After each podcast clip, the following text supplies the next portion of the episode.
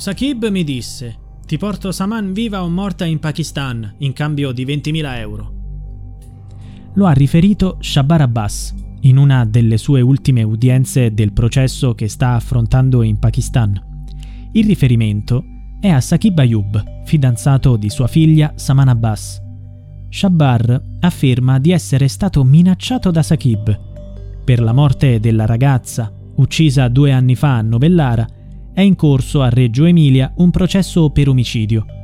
Sul banco degli imputati ci sono lo zio della giovane, Danish Asnain, che gli investigatori ritengono essere l'esecutore materiale del delitto, e i due cugini della vittima, Ikram Mijaz e Nomanulak Nomanulak. A loro si aggiungono in concorso in omicidio lo stesso Shabar Abbas, in carcere in Pakistan, nonostante le pressioni delle autorità italiane per estradarlo, e la madre Nasia Shahin, latitante. Saman è stata uccisa la notte tra il 30 aprile e il 1 maggio del 2021 e sepolta in un casolare diroccato, un metro sottoterra. Il suo corpo è stato ritrovato nel novembre del 2022, dopo che suo zio Danish, che era già in prigione, ha indicato il luogo dove era stata occultata la nipote L'uomo afferma di aver partecipato alla fase dell'occultamento del cadavere ma nega l'omicidio. I parenti si incolpano a vicenda. Danish dice che Saman è stata uccisa dalla madre. Il suo principale accusatore è il fratello minore della vittima, che all'epoca dei fatti aveva 16 anni. Tuttavia, il padre di Saman punta il dito contro Sakib, il ragazzo di cui Saman era innamorata e che voleva sposare. Il matrimonio era ostacolato dalla famiglia di lei, che l'aveva promessa in sposa a un cugino più grande. Shabar dice che Sakib lo minacciava chiedendogli dei soldi in cambio della figlia viva o morta.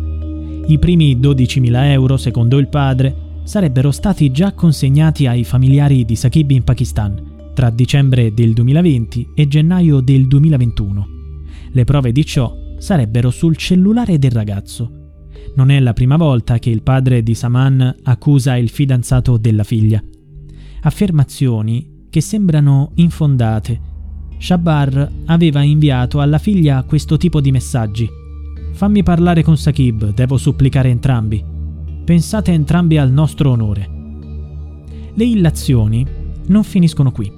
Per Shabar, quello ritrovato nel casolare a Novellara, non è il corpo della figlia. Per gli investigatori che attendono l'esito delle indagini del corpo non ci sarebbero dubbi.